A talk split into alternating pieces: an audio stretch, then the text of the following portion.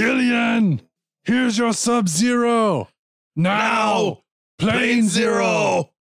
It's wild. It's the best quips ever. This week on the Pool Scene Podcast, we go back to the years 2017 to 2019 via 1987. Hello, everyone. I'm Kevin. I'm joined by Jim. I'm so excited. Pool sceners. In this universe, what would your stalker character be? My stalker character. Ooh, even think of a stalker name. We have some good ones on here. We have Dynamo, Fireball, Buzzsaw. I think my stalker name would be Jesus, put me on a spot, Well, man. yeah. Wow. sorry. I think mine would be maybe like, because they all do something. Like Buzzsaw has a saw, Fireball has like a flamethrower, Dynamo has electricity. Dynamo looks like a light. Don't know what Captain Freedom ever had. freedom.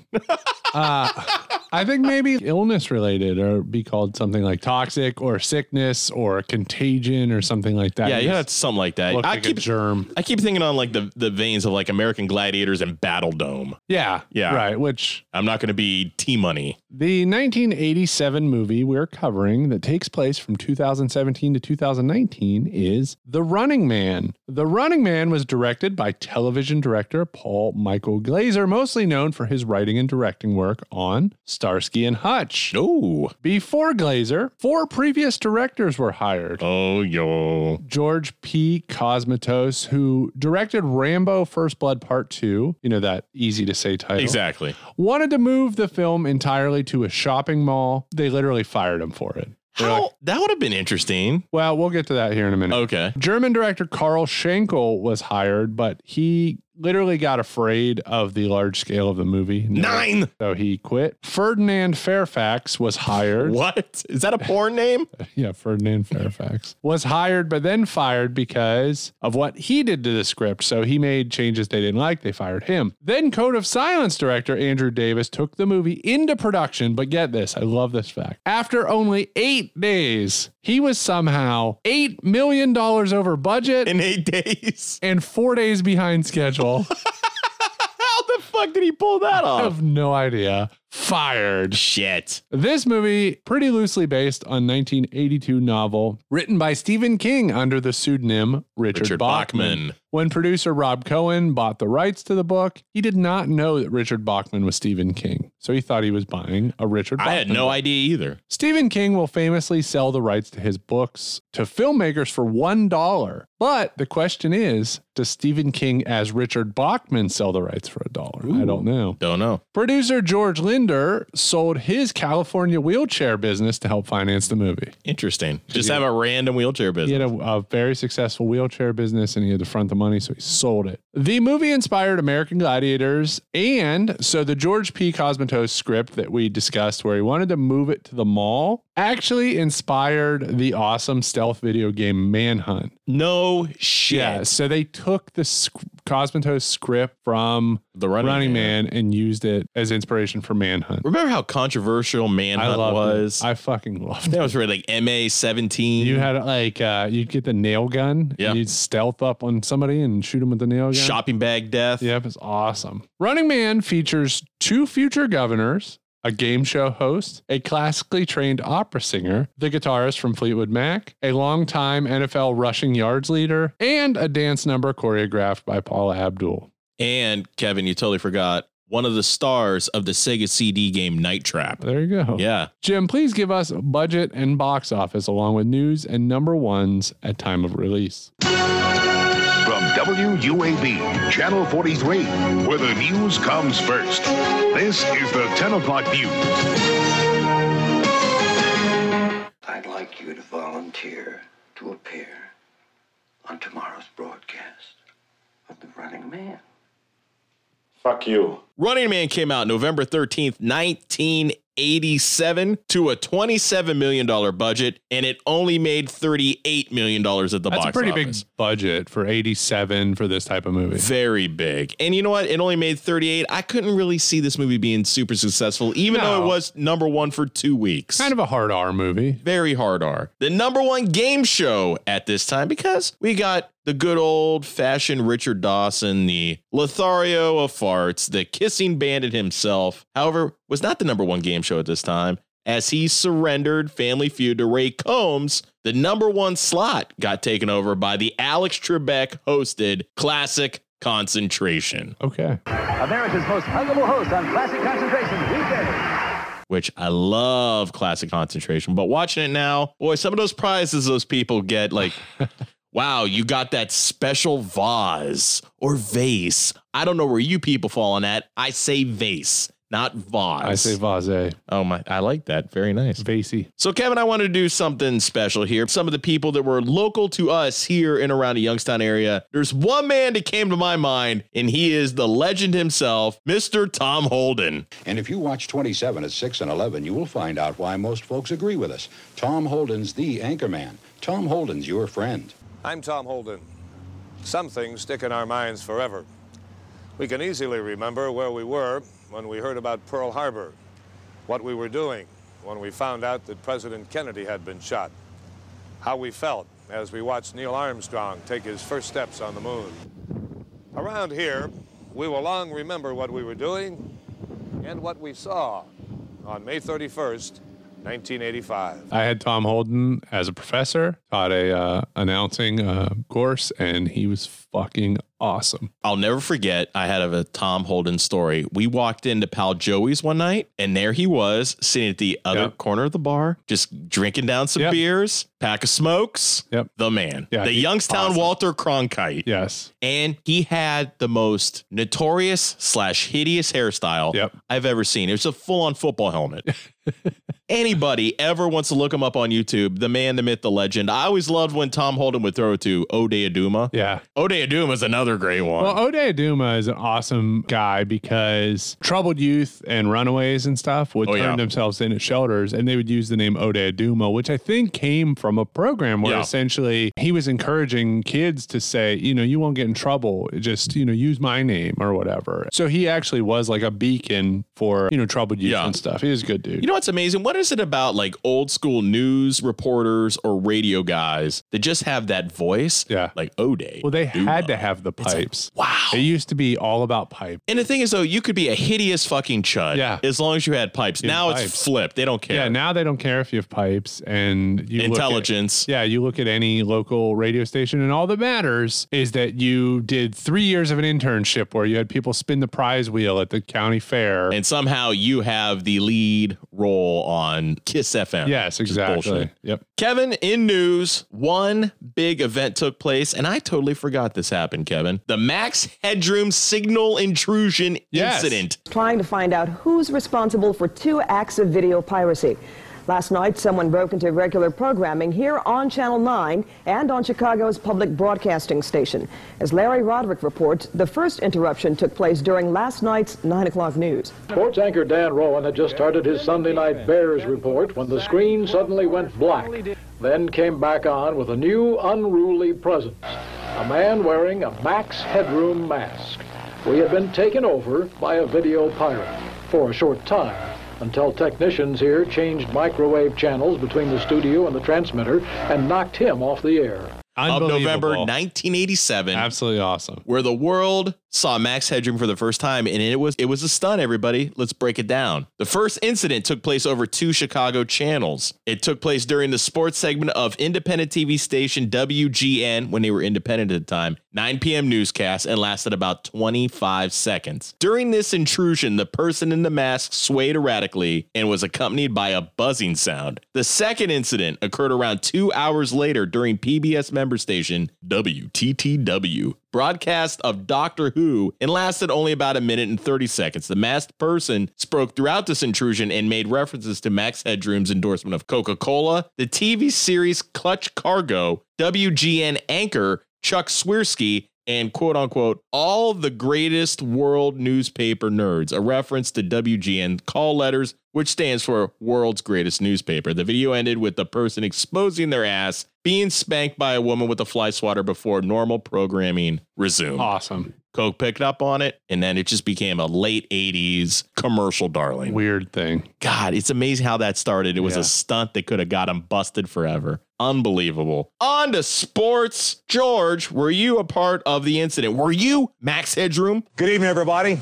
I'm George Michael, and welcome to The Sports Machine. So speaking of pipes, Yeah, George George, had Michael. pipes, man. I used to love watching a sports machine. He laid the pipe. You know who laid pipe? Cubs Andre Dawson is the first player from a last place team to win Most Valuable Player. Yeah. Think about Unfortunately, that. doesn't happen anymore because they give it to the best player on the best team Yeah, in most sports. exactly. Our man Dale Earnhardt, get it done, Dale wins his Winston Cup title for the third time, second in a row. In 1987, of course, Dale Earnhardt went on to win seven Cup championships, tying the king, Richard Petty. The number one movie in America, funny enough, Kevin, we mentioned this last week during Four Weddings and a Funeral. They brought it up. Hugh Grant himself with his stammering. Fatal Attraction Okay. was the number one movie in America and the number one song in America, which inspired Kevin and I's one of our favorite documentaries with one of the favorite people we love the most. I think we're alone now, Tiffany. I think we're alone now.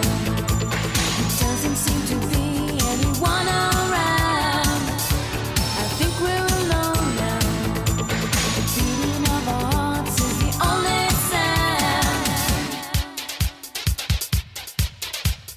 sound. The number one song in America. If you guys have not checked out that documentary, holy shit. Oh, I'm just uncomfortable thinking about it. The makeup scene, the running scene. The running scene. It's a cast of characters, everybody. That's all that was going on November of 1987. We got a ton to talk about this movie. Let's throw it to Kevin. Let's kick ass. So, Running Man was originally slated for July 1987 release, but was delayed four months by TriStar. You know why, Jim? Why? Because Arnold Schwarzenegger's Predator was released in June of 87. So they were like, Can't go "Let's- double Arnold. We can't go double Arnold. Because, I mean, it might not have been that bad to just release them both. Do it out as a double feature. Man, that would have been awesome. Predator and the Running Man. But instead, they delayed it four months, and you see how it turned out. So let's run into the plot. Once inside the zone, the runners have three hours. They've got to go through all four game plots. Three hours or less, and they're going to need every second because you know who's on their tail. Who? And you know what happens then? What? Right. Without further ado, it's time to start running! It's 2017. The U.S. is a totalitarianism. Totalitarian. Totalitarian. Totalitarianism.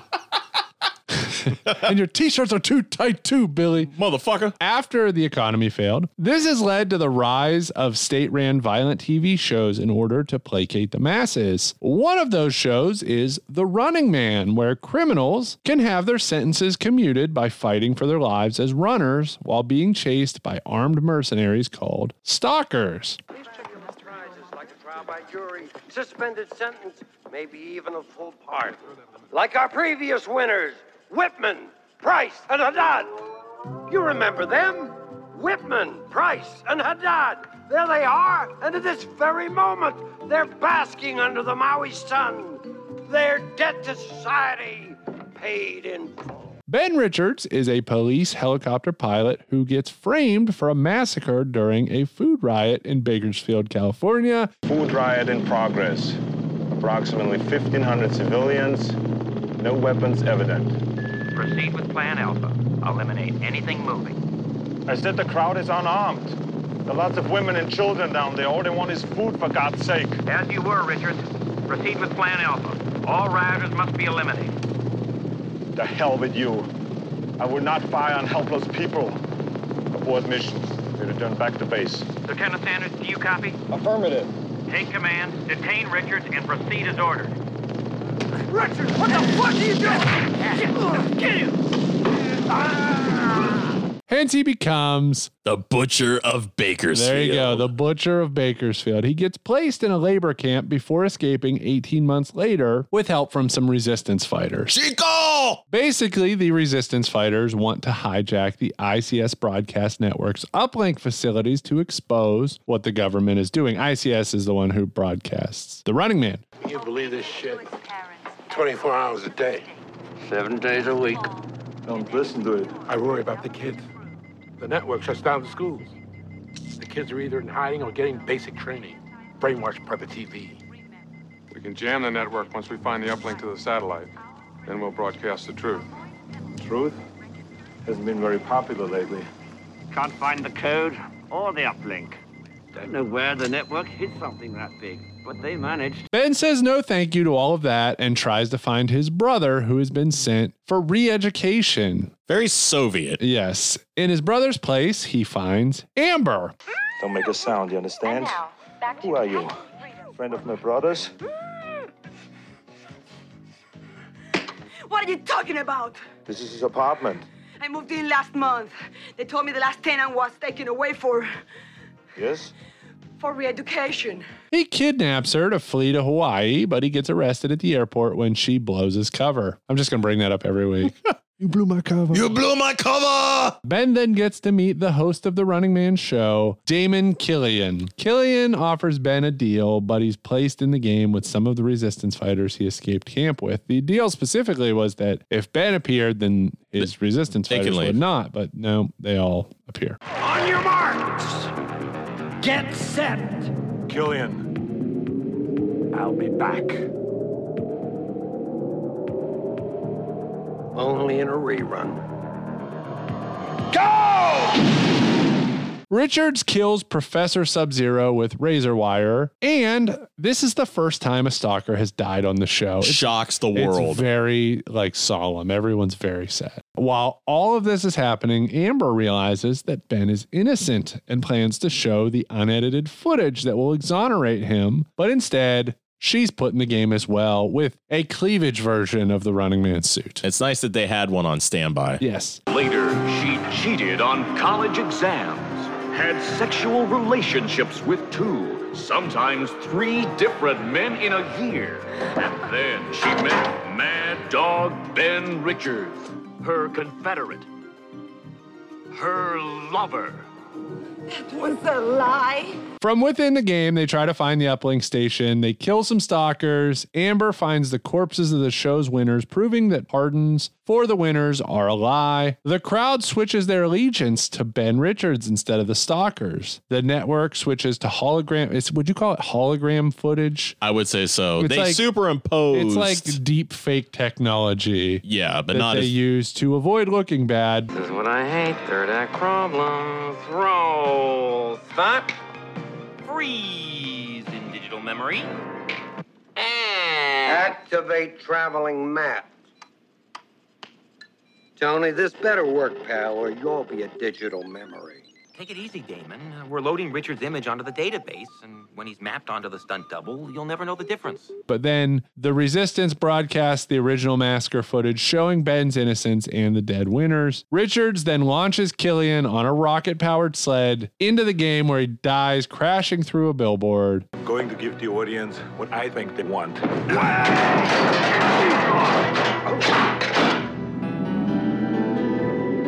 Bastard! Drop dead! I don't do requests.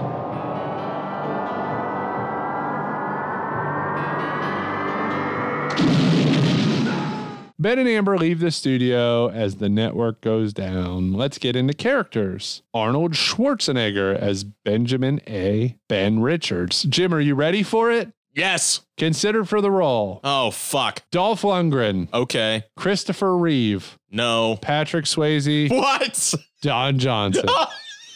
Listen to your heartbeat. yeah. Don Johnson, I think, actually was offered the role, and I think he turned it down for Miami Vice. Probably a good idea there. Maria Conchita Alonso as Amber Mendez, Yofet Koto as William Laughlin, Jim Brown as Fireball, Brown's legend and notorious wife beater, Jesse Ventura as Captain Freedom, Erlen Van Lith as Dynamo, died of a heart attack at age 34, two months before this was released. Really? Ah. Yep. So he never even saw the movie. Uh, actual opera singer, also. Okay. Marvin J. McIntyre as Harold Weiss. Gus Rethwish as Eddie Buzzsaw Vitowski. I love how Buzzsaw gets a name. Yeah. Eddie Vitowski. Professor Toru Tanaka as Professor Sub He's Zero. a wrestler. Yep. Mick Fleetwood as Mick. You know Mick Fleetwood. Yeah, from you know. Fleetwood Mac. Dweezil Zappa, son of Frank Zappa, as Stevie. Brother of Ahmet. Yes. Richard Dawson as Damon Killian. famous game show host. Family Feud. Family Feud. Karen Lee Hopkins as Brenda. What a weird character. Sven Thorson as Sven, also a weird character. Yeah. At the end, they try to make it seem like he's going to end up being some like big bad. And then I got to go do some steroids. Yeah, he literally just says, I have to go do some steroids. Edward Bunker as Lenny. Kurt Fuller as Tony. Yeah. Love Kurt Fuller. And yeah, that's all I'll mention. Jim, which actor or actress gives a passable performance? Does any non lead character steal scenes? To me, by far, it's Richard Dawson in this. He is such a good fucking asshole. It's awesome. Ben, Ben, I gotta hand it to you, pal. you got the whole network here in an uproar. Why, they're shipping bicarb to the Justice Department in crates. So that's why this little call is just between you and I. It's not going out on the air. Listen very carefully, Ben. How would you like a three-year contract, guaranteed, a cadre credit line, and a beachfront condo? Sound impossible? Ben is a standard deal for a network stalker. And I know real talent when I see it, Ben. And I just hate to see you get canceled tonight when you could go the distance. Say the word, Ben, and you can be the one doing the stalking. Mine's uh, Jesse Ventura as Captain Freedom. Forget it, Killian. I won't do it. It's not a request, moron. It's an order. I don't need this crap. This stuff is garbage.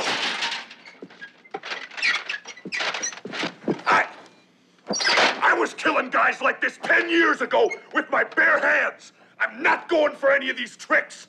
This is a sport of death and honor. Go to the gladiators. Cap, will you spare me the combat zen speech? What the hell's the matter with you?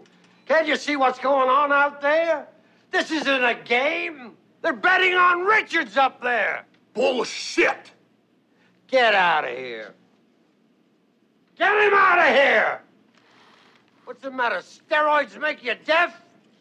Get him out of here now. I love Jesse Ventura. He's my favorite stalker because I don't know what he is. He, yeah, exactly. Like we don't see him as a stalker because he's a retired stalker who is now a like a sideline reporter. That's sort of. basically what he is in the world's biggest locker room. Yes, in the world's biggest locker room where there's a party happening. Let's talk about best scenes. Oh my god, there's so, many. Uh, before you go, quickly, not a scene, but one thing I love is that in Killian's office, there's a poster for a fake show called Hate Boat, which is a play on the Love Boat. I love Hate Boat. But fuck, I, I want to have a band called Hate Boat. I love it. And I want to make a real show of it. The other thing that's awesome the Harold Faltmeyer score.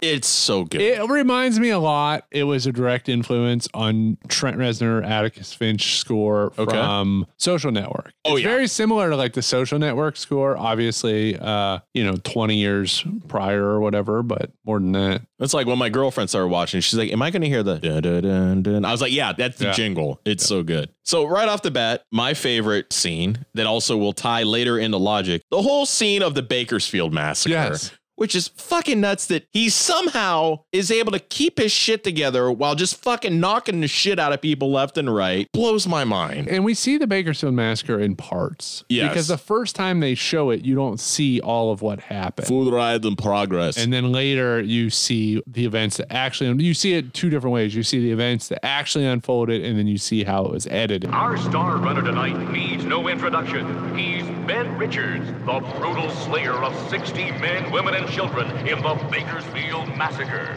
Food riot in progress.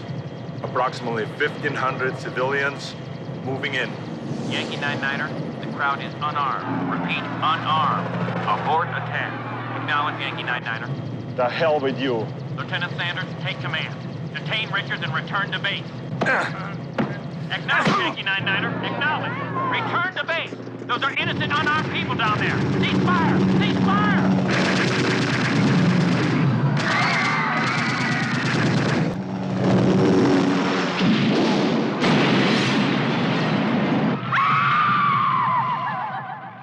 Well, we all know the aftermath. Grieving parents, orphaned children, and a nation shocked to its very core. I want to say there was an extended cut of this where they actually show the Bakersfield I, massacre. I bet there was. I bet there was a lot more violence in this one originally. bit more context. I have been going to his brother's apartment to find Amber. What is this? That's my synthesizer setup. I'm a musician. Well, I'm really, I'm really a singer. I, I, I write music for the network. Have you heard of their theme song? We bring you joy, we bring you strife. Well, I wrote that. He ties her up and starts to go through her stuff. But what I love about it, it's one of my favorite things about 80s movies' vision of what the future was going to be. Lights, kitchen, toast and coffee. Yes, channel one. Are you ready for pain? Are you ready for suffering?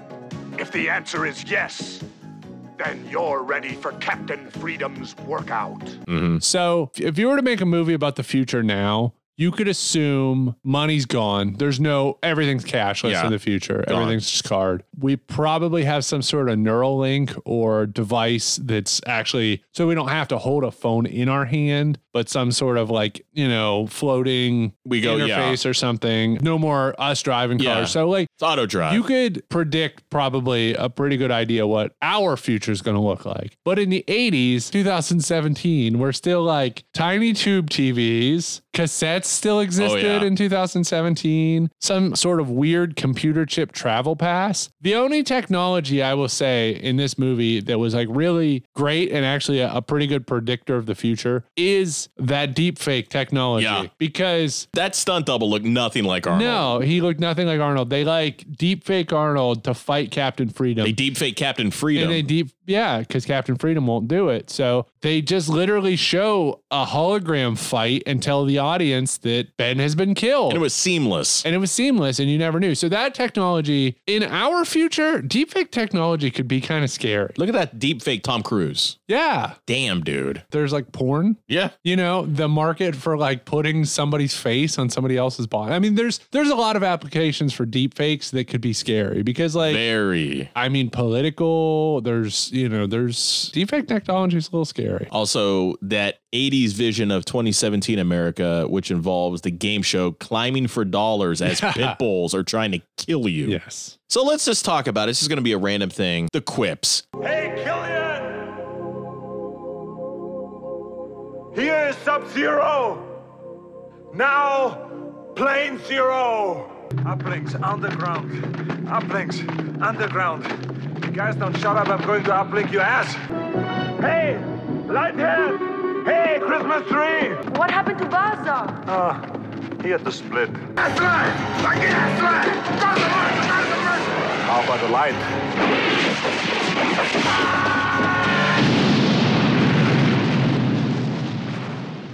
These Schwarzenegger Oh, yes. quips are some of the best ever. Like well, you did it. Sub Zero, now Plane Zero. He had to split. Just oh my god, they're just so Well, good. Another one of mine is actually a, a scene, but it, it's because of one of the quips. When it's only Ben and Amber left, so Weiss and the other guy have Laughlin. died. Yeah, Laughlin have died. She says, "Oh, we should have just went to Hawaii because he kidnapped her. He tried to take her Yeah. to Hawaii, and she yells that he kidnapped her, and he gets arrested. But she says, "Oh, we should have just went to Hawaii." And the great Yeah. one-off line is, Me and my big mouth. We should have taken a trip to Hawaii. I had the shirt for it, but you fucked it up. "I had the shirt. You fucked it up." You know what I love about that? 2017, his picture is everywhere. oh yeah. There are police guards throughout this entire airport. You're telling me the size of Arnold Schwarzenegger, you do not identify him as Ben Richards. He just has a, a hat on, glasses, and a Hawaiian shirt. And he he goes beard in this movie. Which at first I'm like, is that a real beard? Yeah, 'Cause it almost when looks they, stucco. but then when they show the mugshot, yeah, it looks like the Tim Allen mugshot it does. because he has kind of like the feathered hair and a mustache. Yeah. Let's give a shout out here. My next best scene the old lady. All right, Agnes. Listen now. Big chance for you. Win a whole lot of prizes. And you know we've still got two crack stalkers out there, right? Dynamo and Fireball. Who do you think will make the next kill? Oh boy, that's a tough one. Come on, give it a try. You can do it. Who do you think? Okay, I think the next kill will be made by Ben Richards. Hold it, hold it. Agnes. Richards is a runner. You gotta pick a stalker. I can pick anyone I choose, and I choose Ben Richards. That boy's one mean motherfucker.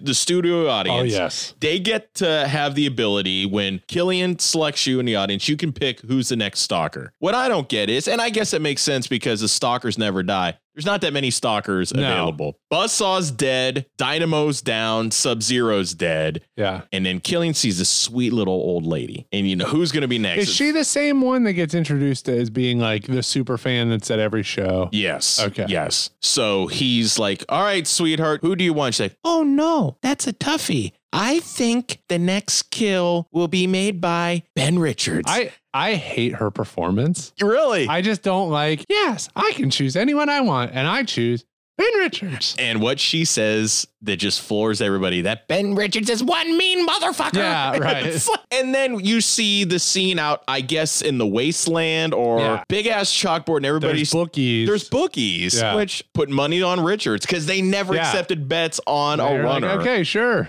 $200 on Richards! Come on, $200 on Richards! $200 on Richards! Come on, you got it! Let's do it. Yeah, just do it. Just right on the neck, man. Okay, man, you one of you got. Yeah. If you saw Ben Richards, I'm going to put all my money on him from Yeah. moment one. Well, the thing, it's logic, and I don't have it written down, but the thing I don't understand about that, the bookie scenes, is like they ex- seem to be exchanging money before things are like decided. Cause there's like the people that are betting on Buzzsaw, I think they're Yeah. like paying out because Buzzsaw is chasing Ben, but it's like he's not dead yet. But aren't some of these odds like way too high? Like they had like Buzzsaw like Well, 500 to 1. They had Ben hundred to one after he's killed two stalkers. I am absolutely. I'm putting all my money on. well, the one that. guy's like, I want 200 on Yeah. Richards. It's I'm like, yeah. yes, you do. You fucking idiot. Do You it. do, do it, man. I like Ben going selfie mode with the TV camera. You cold-blooded bastard. I'll tell you what I think of it. I live to see you eat that contract. But I hope you leave enough room for my fist because I'm going to ram it into your stomach and break your goddamn spine! Oh, it's so good. And he address he picks up the TV camera and he addresses Killian and he says, "I hope you left enough room for my fist because I'm gonna ram it into your stomach." and break your goddamn Yeah, spine. it's awesome. He's addressing Killian on the network feed. They're on like commercial break, Yes. and Killian sees all these guys that he's killing. So Killian's like, listen, if you sign a three year contract with Cadre Cola, I'll make you a stalker. Yeah. We'll end it right now. Your crimes will be forgiven. And of course, Arnold basically says, go fuck yourself. which is Right. awesome. You got more? I mean, the killing of the stalkers. Oh, God. So like Sub Zero, it could have been better. Yeah. Because he Ben like wraps the razor wire around him and it just could have decapitated him. Yeah. Or he could have like I have a logic thing about Yeah. that scene too. then Buzzsaw, they wrestle over a chainsaw. and then he cuts his penis and Yeah. basically gears of war is And he him. says uh, he had to split. Split. Dynamo, he doesn't kill. Cut! Cut! Go to commercial! Jesus Christ! I have no power! Cut! Go to commercial!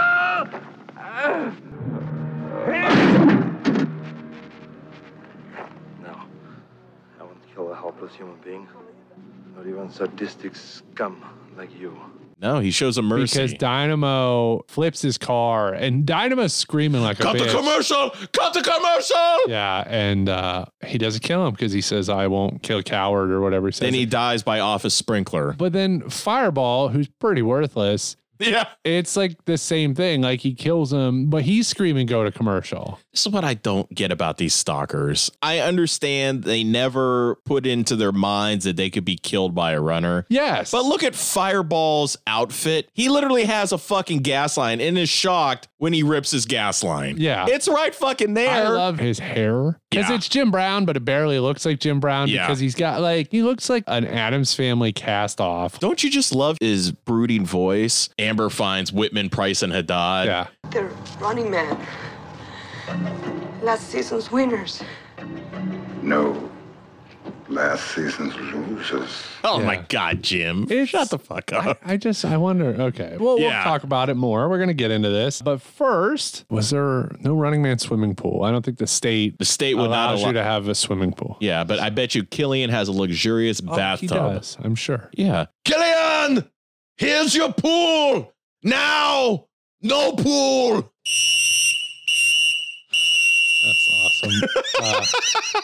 Uh, so we're going to be discussing our favorite reality shows of all time. Reality shows, or now often referred to as unscripted television, have an origin traced back to 1973 PBS series An American Family. This show literally just followed a family. All right, and simple like enough. it is responsible for and typically seen as the birth of this genre because the show is like we're just going to put some cameras on a family, just a typical family, just to show the world what a typical family is. But then when there'd be like drama, they learned to like Yeah. focus the show on the drama part of it. I took a reality television course in college and I wrote a, uh, a paper about, at the time, reality television was what I referred to as like a pet cemetery. Yeah. So basically, you had shows like The Surreal Life where they were taking celebrities, loose loose term, you know, Z-list celebrities, The old big time. whose careers were over, and giving them a new life, the pet cemetery of reality television, because you had people who weren't relevant anymore, but they were relevant because they were on reality TV. And there's so many different genres of reality TV. You've got like your competition shows, you've got like your you know, you've got cooking shows. You got a- a million cooking shows. You've got your survivors and your naked and afraid and Big stuff Brothers. like that. And so there's so many different genres now of reality television. We're That it's not even really real anymore. no, it's not. It's all mean, manufactured. yeah, and and we're gonna I'm gonna tell you in a couple minutes a reason why such an emphasis on reality television. But we're gonna give you our top five favorite reality television shows. Okay, I'll kick it off. My number five, and uh, Kevin, you and I appreciate this one.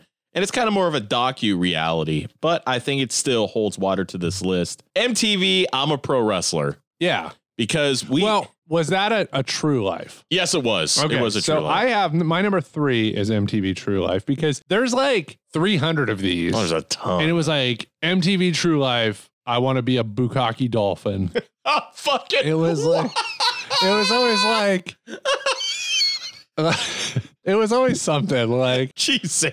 But yeah, it was always like True Life was always something like True Life. I only eat steak. Yeah. You know, it was always like something. And then they would just follow somebody. And there was a very similar show to True Life called Made. Oh, yeah. But Made was like where they selected something they wanted to do. exactly. I really True Life is an amazing show. I It's would good. love to go back and watch all of them, but I doubt Paramount or anyone Oh, has them. The pro wrestler one. Well, you've seen up and comer like Rapid Delivery Rory Yeah. Fox. But then again, you see these guys like Tony Atlas, who used to be big Oh in the my late God. 70s, early 80s. He's cooking on a hot plate in a one bedroom apartment, asking where his cell phone He hides at. money from himself. Yeah. Where my cell phone? Where my cell phone? He hides money from himself and uh, he lets a girl beat him up legit. When wrestling was that hot, you could not consume enough content. Oh, there's a ton. Like There was Tough like Enough. all of those like reality, like A and E had them. there was like because there's that one where Mike Modish tries out for E. WWE. That's all right. Oh, Beyond the Mat. Is that in Beyond the Mat? That's okay, Beyond the well, Mat. there's one that's like an A and E, Yeah. but a bunch of them. So yeah, absolutely. I had MTV True Life number three, but yes, I loved it. Amazing. Go back, watch. You know, a million episodes. There's like one about people who are in like polygamous relationships. There's one. There's a ton. Yeah, there's so many. My number five, Big Brother. The phrase, you know, not the official tagline, but Big Brother's always been known for expect the unexpected. And Big Brother's a fascinating experiment because it's literally just like, now, my idea for reality show is bonkers because I don't know that it would work. My idea for reality show was always put eight people in a room at a table. You cannot leave that room until you decide which one person in that room leaves with the money. No competitions. Everybody just hears everyone's stories. It'd have- I don't know how you could, how long you'd be able to carry that. Fuck 'em, let them die.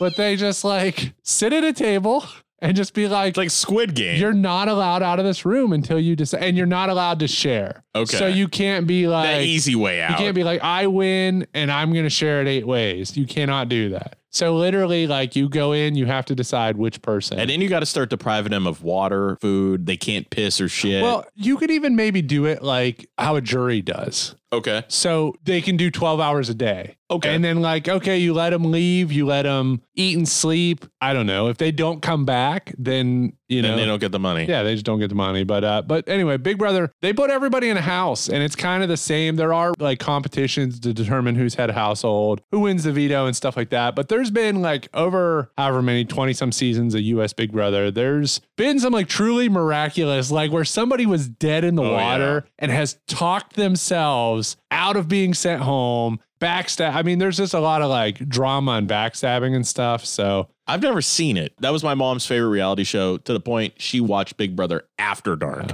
uh, Luchasaurus was on it. That's right, he was. he, uh, a showman's with twins, one twin in particular, but there was a twist where there were two twins in the house, but everybody else thought it was only one person. So my next one is another MTV show, Fear. Yes. Love Fear.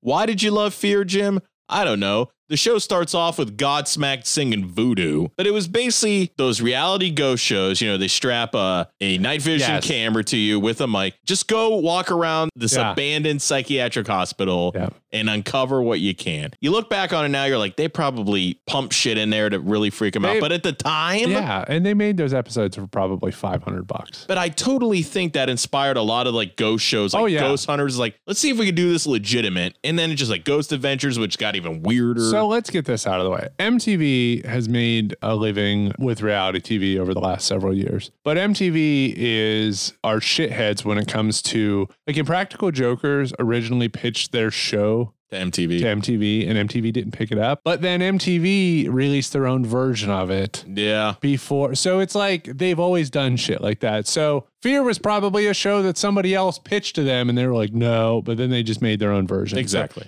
MTV's always uh, cut corners with things like that. My number four really goes off the rails, but how fucking great is it? It's Rock of Love. Oh God, Brett Michaels Yeah. and all these uh, rocker chicks What a wanted to, chud. wanted to date Brett Michaels, and it's just literally like booze fueled. It's like The Bachelor, but on like meth. I Not hate on the- steroids. It's The Bachelor on meth I because hate it's the like- fact that I watched that show. I loved it. It's Ah. so stupid. And there's so much drama and like all everyone on there was such a character. I loved it. Brett Michaels and the Hair Dana. Yeah. Which is my next one. Go figure. It's an MTV show, Road Rules. I Yeah. fucking loved Yes. the first like two or three seasons, which is Which great. they only did like they kept doing Real World, but then Road Rules they just They did like stopped. four seasons. But Road and then- Rules was arguably better than Real World. You put well, they got the idea from the second season of the Real World, Yeah. because everybody had to meet up in a Winnebago to live out in Los Angeles. So Yes. they took this idea, get five people,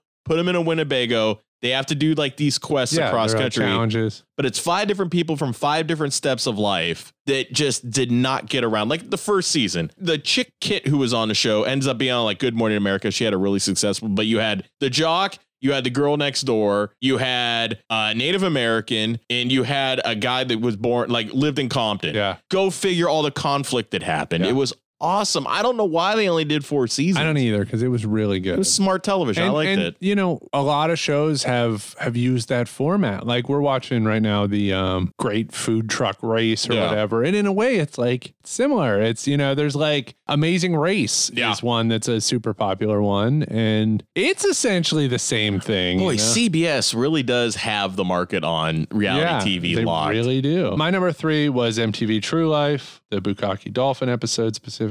Yeah, go to your number two. My number two, there were 32 seasons of the best unintentional comedy.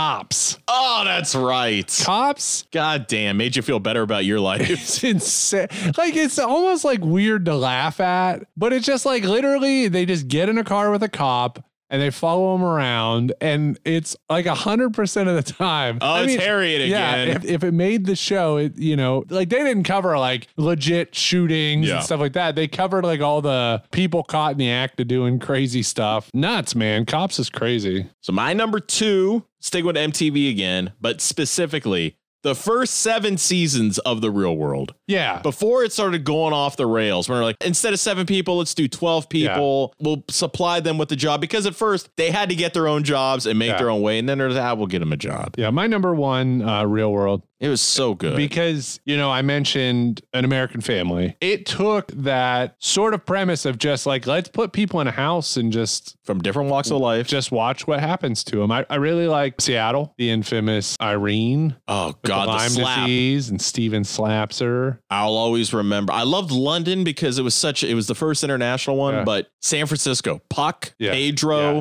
Pedro gave a lot of like AIDS and HIV awareness, which was amazing. I really liked Hawaii, Colin and Amaya. Oh, that's right. Yeah, and Tech. Tech. That's right. He was in Tech was Hawaii. on Hawaii. I I, really liked liked that one. season five because there was the first threesome ever in real world Yeah. history in the hot tub with Mike, Melissa, and they brought somebody home. Yeah, and then on, on Seattle there was David, and he started dating one of the producers of the show, and they had to hide it. Well, the weird thing about Seattle too, David and Nathan both went to the same, Yeah. mil- so they knew each other Yeah. already. So that was an interesting, like an experiment. I loved it. Then it started going off the Do fucking you think rails. it was everything? Do you think it was like specifically who they cast? Do you think it was the setting, the location? Like, what do you think made each season of the Real World? well, if you look at the very first season of The Real World, they did it in New York. When you have you like wholesome girl next door, Julie up there with like a bunch of like rappers and Eric fucking Nice. Crazy. But yeah, I mean, season number two, John the cowboy country singer. Yeah. Real world format, MTV still uses it, but they like turned it on its head because Jersey Shore is the real world. But it's essentially the real world with for Italians. But yeah, exactly.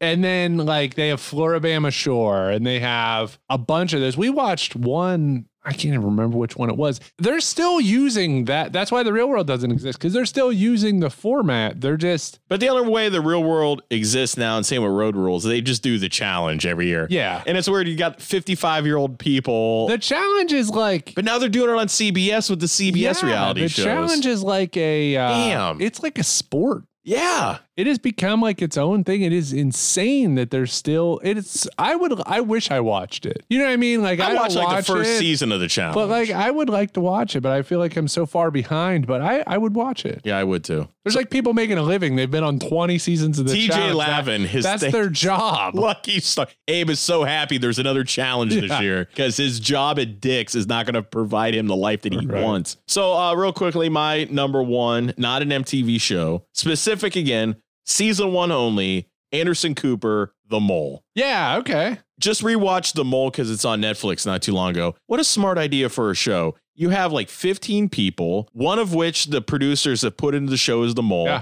You don't know if they're your friend. You don't know if they're working for you or against you, but you have to do quizzes at the end of every show about who do you think the mole is. And the person who gets the lowest score on the quiz gets eliminated until you find out at the end who is the one that is Yeah. the mole and who is the grand winner. Which is weird how they figured out the winner because it was who got the highest quiz scores throughout the entire show to figure out who the mole I, was. see, I kind of miss uh, like the Spike TV reality show Yeah, those are pretty format good. where it's like one was like Joe Millionaire or something where it's Oh, like God, Joe Millionaire. where it was like That they idiot. tell the girls that the guy's loaded and has you know tons of money and they're all competing for him and then at the end of the show they're like oh he's poor yeah, he's a scumbag. yeah and stuff so it's like Oh, he's so dreamy. Oh, he's poor. What a fucking ugly asshole. God, yeah. Now, actually, there is something reminds me of the mole. It's I want to say it's on True TV. It's Natasha Leggero's show. It's called Rat in the Kitchen. Okay. And it's they bring a bunch of chefs in to like cook a meal, but one chef is there to sabotage them, and then you have to kind of guess who sabotage. That's cool. So. so some honorable mentions: Top Chef, which Top Chef is more the cooking challenges and going different places, but there's not a lot of like interaction between the characters. Give me the original Iron Chef, damn Iron Chef's great. Biggest Loser, which dangerously unhealthy, what they do on that show. You think? They lose 100 pounds in six weeks and stuff. Bands on the Run, or as I would call it, Bands with the Runs. Bands on the Run was a great show. Yeah. Uh, VH1. Naked and Afraid, which I love. It's so weird. Jackass, Botched, American Idol's reality show, and kind of opened the door for all the, the and boys. Mm-hmm. it's still going.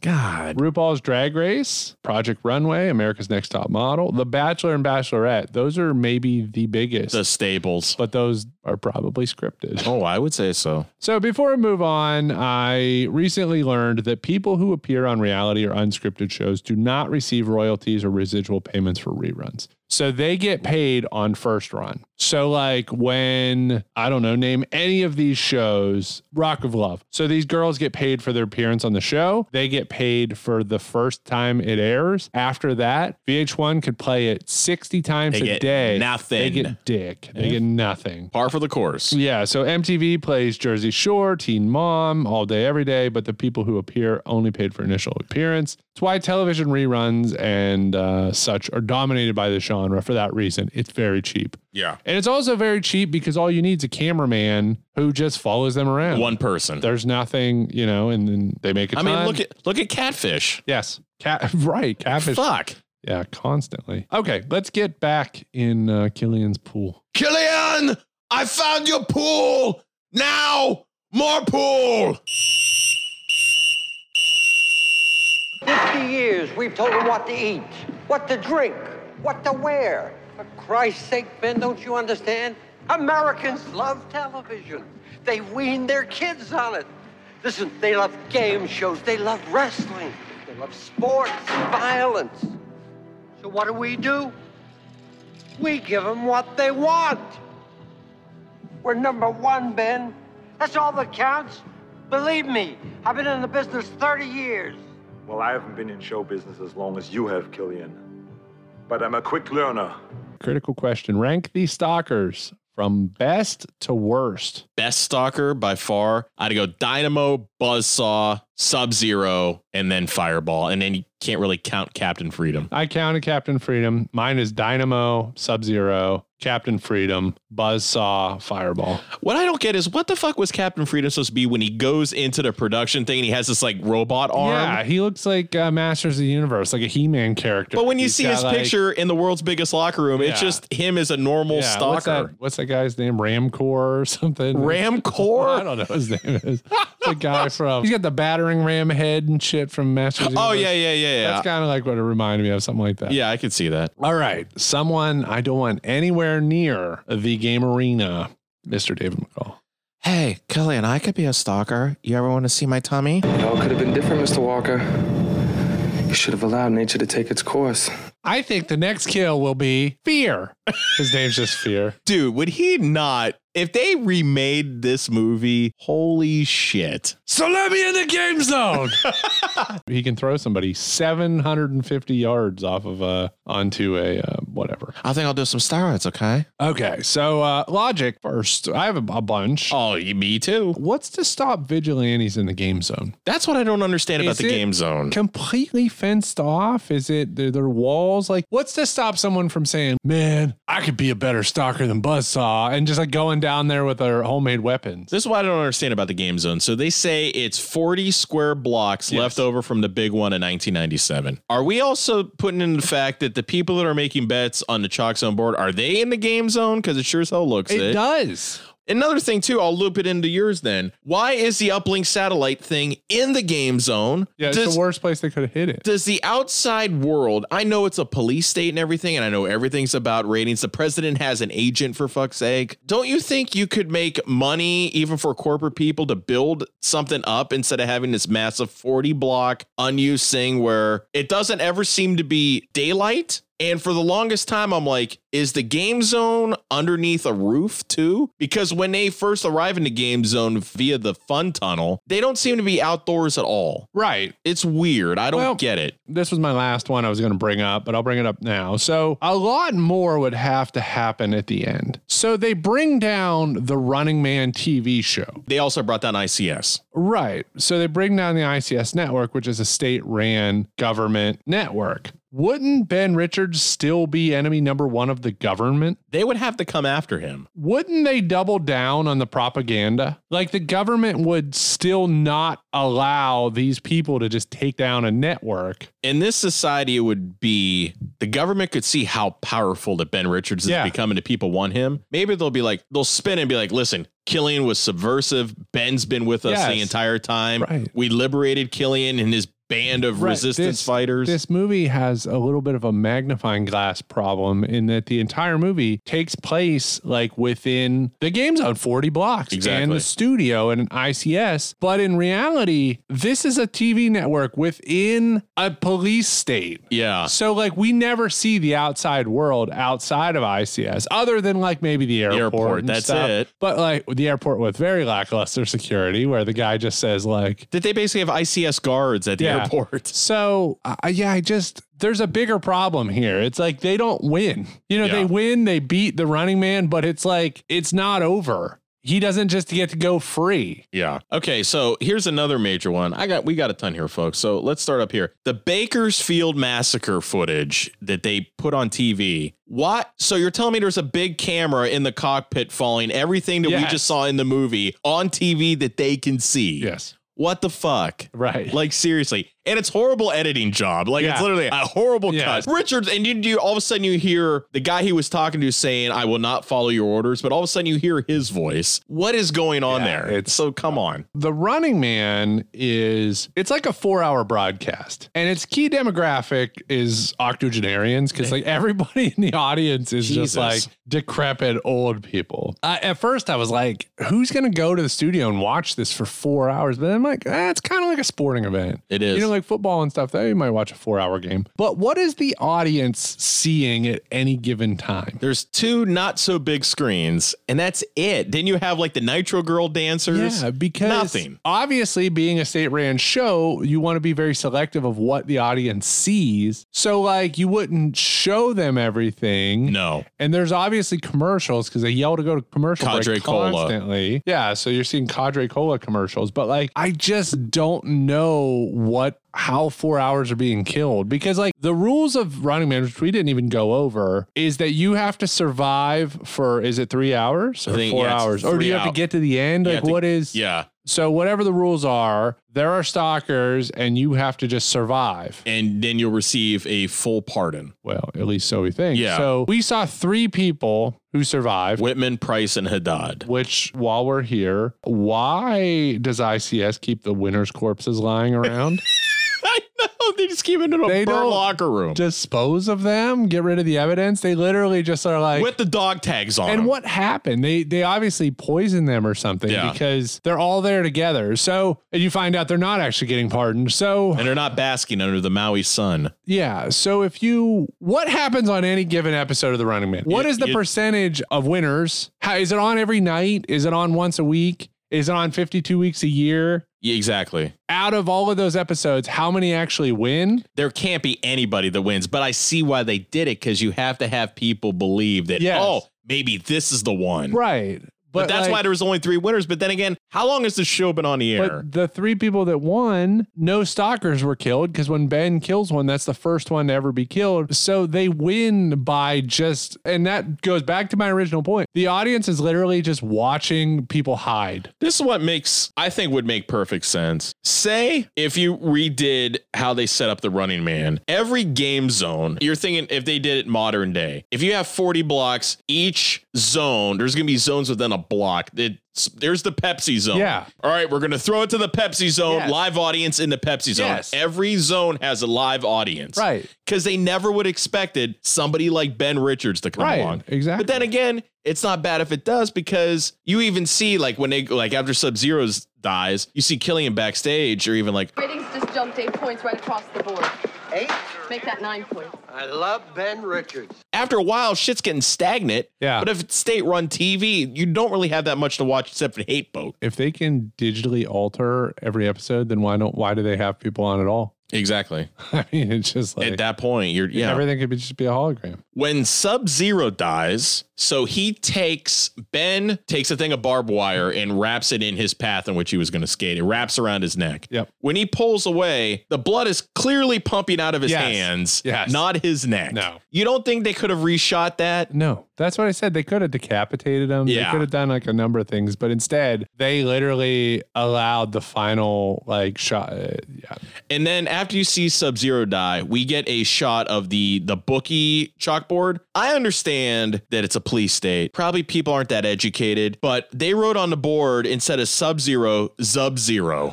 so it's Z U B Z E R O. So apparently S doesn't exist that Well, well. in the he's future. also a professor to some people. And professor. Su- I would like to know what is he a professor of? Ice. Yes. I don't think the runners would survive the vacuum sleds. I want to know what kind of G force because Well, there's a right. rocket on the fucking Yes, back. Of And like it. even if you survived, once you stood out of it, you'd be so dizzy and shit. And and it stops with via like a little bit of, a like net. A net, but it doesn't rebound. no, It like hits the net and stops. It's I don't think they'd survive. it would be fun. I'll tell you that much. Yeah, maybe. So here's mine. So when Buzzsaw gets picked, the voiceover, the host of the show, the, the voice of the running man says, Give a down home welcome to Buzzsaw Eddie Butowski, last season's leading stalker. Buzzsaw's Hammond and Kate's chainsaws are made of Trilon coated Durasteel and can cut muscle, sinew, bone, or even solid steel. But in his battle with Ben, the saw can't cut through steel at fucking all. That steel on stage almost seemed like tinfoil. Oh my God. Yeah. And no, I'm sorry, Eddie Bukowski or Batowski or whatever the fuck your name is. I still want to know why he got a full name. It's weird. And you can't tell me like Dynamo's name is Glenn Gipshits or something like that. And Buzzsaw was the leading stalker. Yeah. He killed the most kills. Uh, like all time or yeah, he had something. the most kills or something. And I'm like, Uh, like how long has it been going? What's the stalker? where kill do the counts? stalkers come from? I don't like, know. Are they just like, hey, you like killing people? Probably. Do you want to just go in there and kill people? I mean, we do see like that they offer Ben, so maybe like the stalkers are former contestants who survived. They were too good. I don't know. So, the most upsetting part of the movie, the worst piece of logic. When they're announcing Amber into the game, they're giving you facts about who she is. it's so good. They're trying to slander her by saying she has two to three sexual partners a year. Oh God. Exactly. And she's like, oh, that's a lie. Last week we watched Andy McDowell have 33 sexual partners by the time she was in her early 20s. And then like Amber in this movie they're like she has 2 to 3 sexual partners a year and it's like what? and her boyfriend, Butcher Ben Richards, her Confederate, Yeah. her lover. First of all, who has ever referred to a significant other as their Confederate? Yeah.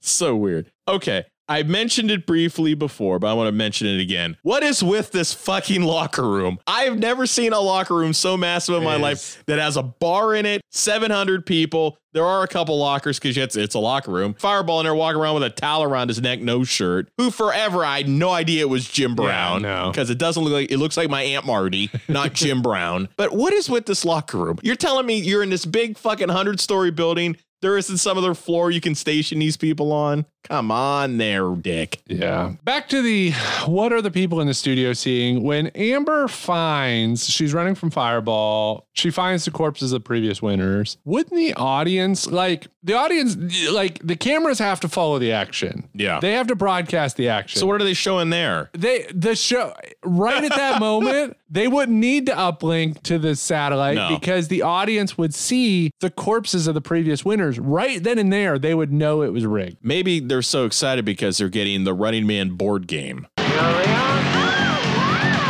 Running man home game. What I wouldn't give to have the Running Man board game, I don't know how you would set a Running Man board game up, to be completely honest with you. What running man the home game The Running Man the home game. and they're giving it to the guy Yes. before you find out if he won No, and he didn't even pick anybody. And all of a sudden, Killian's like, I'll pick two of them for you. yeah because he's like why decide Also, like I mentioned briefly earlier, these stalkers are way too easy to kill. Dynamo, why didn't somebody just throw water on him to begin with at some point in his stalker career? Dynamo has this weird like Car? little clown car. What thing. is that? It's like a, a space car. And then Buzzsaw's got a motorcycle, which he uh, actually appears to be pretty Yeah. competent at driving. The first thing is like, why doesn't Ben run up a hill? So he runs up a hill, and then Dynamo tries to chase him, and the car just rolls back down the hill. I got an idea. If Ben didn't kill Sub Zero in the Sub Zero arena, if he just ran outside, what the fuck is Sub Zero going to chase him down with fucking ice skates? They're very limited on what they can do. Yeah, They're very so- incompetent. Here, okay, so Ben calls Dynamo the I think the first time he calls him Lighthead. Hey, lighthead! Hey, Lighthead. Christmas tree! Christmas tree, and then and then he doesn't kill him, and then he, he tries to commit rape, and thankfully he uh, he dies. he dies. Yeah. Good. And also shout out to when Amber and her work colleague are getting a soda and it's six dollars a can. yeah, Look, do you have any more change? I ran out. Yes. Six dollars. Jesus, this place. What the fuck? It's Wow. Cadre Cola. well, that might be uh, A possibility now. yeah, that might be more realistic. Jim, you got any more uh, logic? Of all people, and I think I want to tie this into what you brought up earlier. The guy who was going to direct this movie that went $8 million over Yeah. budget, is it because his cut of the movie involved all of Fleetwood Mac? It might have. And all of a sudden they're like, Mick Fleetwood, we're just going to keep Mick Fleetwood as the leader of the resistance. Eight days, four days behind, eight million dollars over budget. Stevie, you gotta go. Michael McDonald, you gotta Lindsey go. Buckingham, we didn't have time for you. Sorry, go make Holiday Road Part 2 for European vacation. We can't afford you, but Mick Fleetwood. You're one of the cops who locked up all my friends. Burn my songs. People like you took this country and turned it into a jail. We're gonna put some old man makeup on you a little bit and teach you how to take a collar off some dude's neck. Well, he was a Star Trek fan and he got to say, Mr. Spock, you have the con, and then the fat Who's guy's Mr. Spock? Who's Mr. Spock? Load up Flint code into transponder grid. Shunt power to main circuit. Mr. Spock, you have the com. Who's Mr. Spock? What is the legacy of this movie? It inspired the American Gladiators. Oh, big time. When you think about gladiators, there's all these events where there's essentially stalkers, Yeah. gladiators chasing the contestant, and all the gladiators had like gimmicks. You know, they were Malibu, our favorite. Gemini and Nitro, Oh, laser. laser. Very obvious influence there. I mean, Running Man is it's so great. It Ah. is absolutely qualifies to be part of our banger season, but it's like the forgotten Arnold movie. It is. Because like everybody you think of Arnold, you're like, for me, it's Total Recall and Commando. and Predator. Predator and you know, Terminator. Terminator. There's there's so many Arnold movies you'd mention. And Running Man has never really been that accessible of a movie. And I still feel that too about Last Action Hero. Yeah. And we covered that one as well. Yeah. So Running Man's not like a movie that was played on TV a lot. Nope. And it's not a common DVD you always come across or Never, VHS. never got a game for no, it. never got a game. So it, it is in that way kind of an inaccessible movie because like Commando, Predator, Oh, God, Terminator, yeah. those are everywhere, and there's video games and merch and Yo, stuff. tons of it. And uh, Running Man, nothing. if anybody wants to send Jim a Running Man Adidas tracksuit, Oh, I'd wear it every episode. I swear to God. I mean, I made a Running Man arcade one up cabinet. somebody will probably send you one of the cleavage ones. Oh, that's fine. I'll wear that too. I could pull off an Amber. I could do her accent. Any other legacy you want to mention? This movie, like I said, it's my favorite Arnold Schwarzenegger movie. It just needs to get more notoriety than what it has. The one liners. That is what's so ballsy. I'm ballsy. I'm a stud. like he said, I'll be back. Yes. In this one, he brought it over from Terminator. He everything he does in this movie. only in a rerun. You're literally being chased. They're trying to kill you, and you still have time to stop. The Killian here Sub Zero now Plane Zero is such a stretch. It's fucking It is such a bizarre like so good. and but it is the uh, definitive line in this one. So all right, stick around for some plugs. Look out, it's 7.30's worst kept secret. You heard of this, have you? Everybody's talking about the show where consenting adults play games with Richard Dawson. You just can't lose. Sometimes I don't think it's worth it. Two families squaring off. With a host who always knows when to quit. Family's a bummer. Be there for the showdown at sundown with the quickest lift in the West. This is not the Golden State. It's the Family Feud, Monday through Thursday at 7.30 here on 7. Pool Sceners, thank you once again for checking out the podcast this week. And don't forget, if you guys missed an episode, check us out Apple, Spotify, Podbean, and other podcast listening sites. And while you're there, like, comment, subscribe, rate, and follow. Hey, you leave us a five star review on Apple, we choose it, you win a prize. It's just that easy. Also, check us out on Facebook and Instagram, YouTube at Pool Scene Podcast, also TikTok. Yo, we're trendy at Pool Scene Pod One. And once again, guys, thank you from the bottom of our hearts. And now back to Kevin. All right, inside the game zone, final app guy. Yeah! The final lap!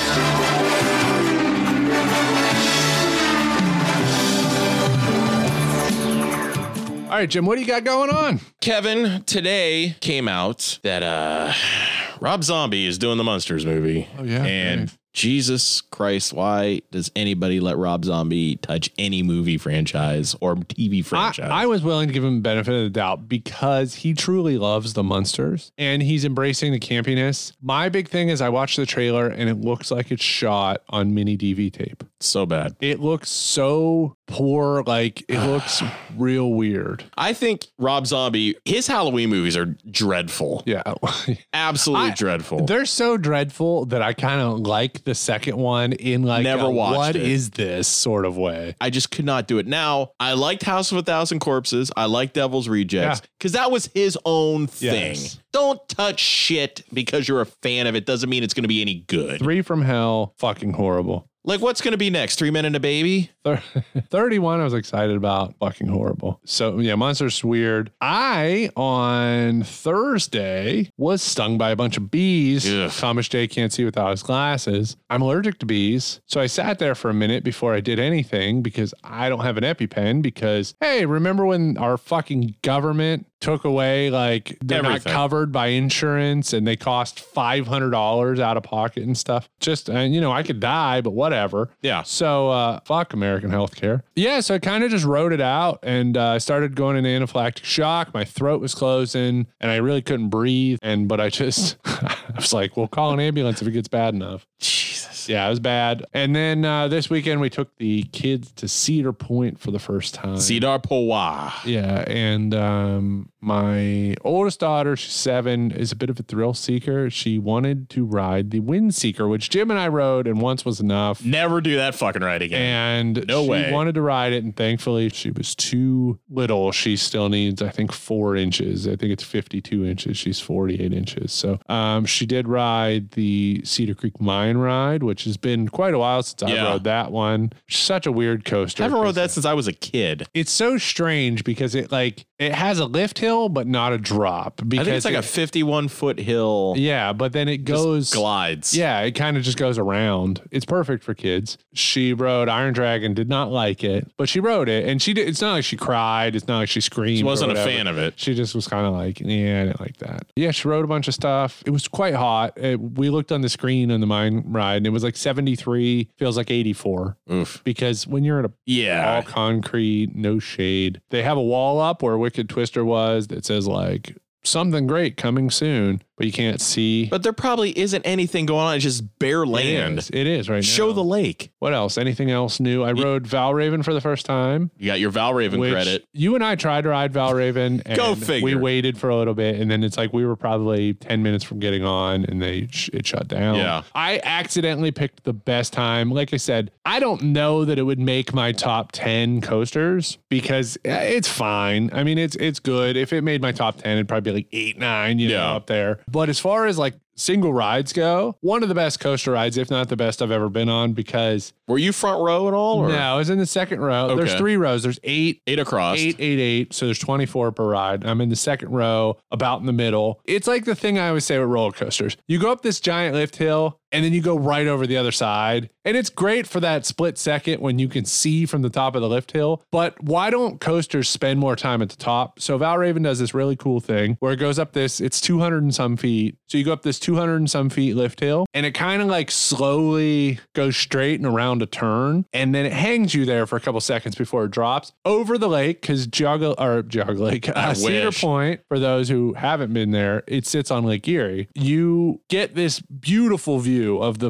the entire lake Yeah. you got the sunset on that side and then once it starts going the other direction the moon's already out i mean it was just like Yeah. a beautiful environment and and time to ride the ride now had i rode that in the daytime when you got to the top of that hill it'd be s- like full sun would not have been as enjoyable so Did you ride Millennium Force at all or no? i didn't Okay. but 15 minute wait That's crazy. is all it was Still my favorite ride I ever did, front row Millennium Force. It was right after the park closed, so all the rides were kind of shutting down. It was Yeah. dark. You couldn't see where you're going. It was just silence. It was great. Maverick, which the next time we go to Cedar Point, I kind of think so. When the gate drops, you run. Yeah. Now I'm always gonna be on board to go to Steel Vengeance first. I would agree. because of the long line. But Maverick's such a great ride that we always seem to miss out on because The lines are too the long. lines are insane for Maverick. And Maverick's not a big coaster; it's a fast coaster. It's an awesome. I don't know if it's coaster. just the ops. But it's like Maverick is always such a long wait. And I've been to Cedar Point enough and I've rode these enough and I've waited in the lines enough. So where I kind of have a gut feeling about what the wait times are, you can kind of eyeball it and say, like, so the sign for Maverick said an hour. And I'm like, No way. that's more than an hour because they were back down the ramp almost to the metal turnstiles. I'm like, that's an hour and a half, two hours. So I wasn't going to wait for Maverick, but not more than maybe 15 minutes. We're over in Frontier Town. There's a shaded area. We sat to get some food and we're watching Maverick run empty trains for 15, 20 minutes. ridiculous. So all those people that were in line probably waited there for an hour and got hosed. no way. it, it's cool. It was a cool experience to go to a theme park with my kids. Yeah. And because as much as I love roller coasters, going to theme parks and the atmosphere, it's also kind of a bummer when you spend your whole day waiting in lines. Yeah.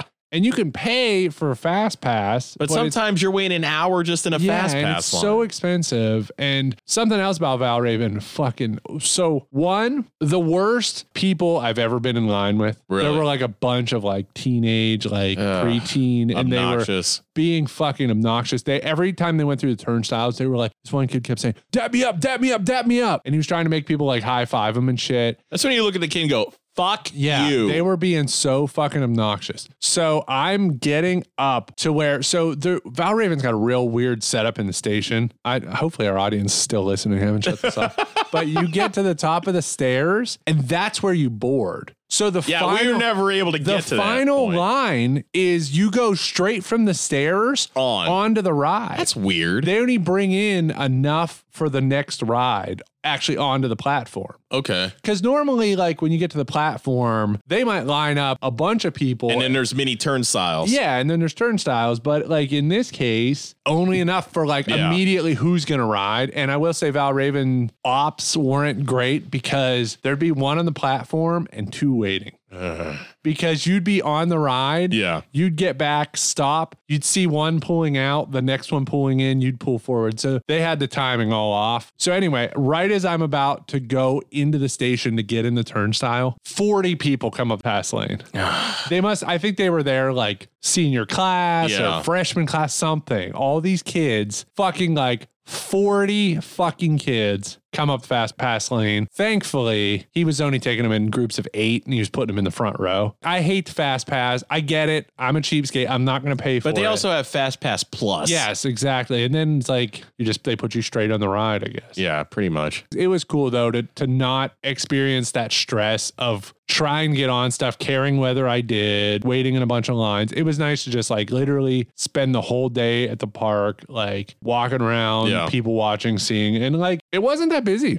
Surprising for a weekend. Beautiful day. It was a Sunday. Yeah, it just really wasn't that busy. Because usually our gold standards when we go, we go to like a Tuesday or a Wednesday, and there's nobody there. And if there's a threat of rain, even better. Yeah, you had like uh, no wait on Gemini. You had like uh, 10, 15 minutes on Magnum. You had 15 to 30 on Millennium Force. Maverick was probably an hour and a half. Didn't go over to Steel Vengeance, which I learned that the staff calls Steve. Steve? No idea on Steve. I didn't walk over Yeah. there. Blue Streak wasn't running, um, which, Okay. tear it down. Corkscrew was running. If you want your neck to fall off, never again will I ever ride that fucking I ride.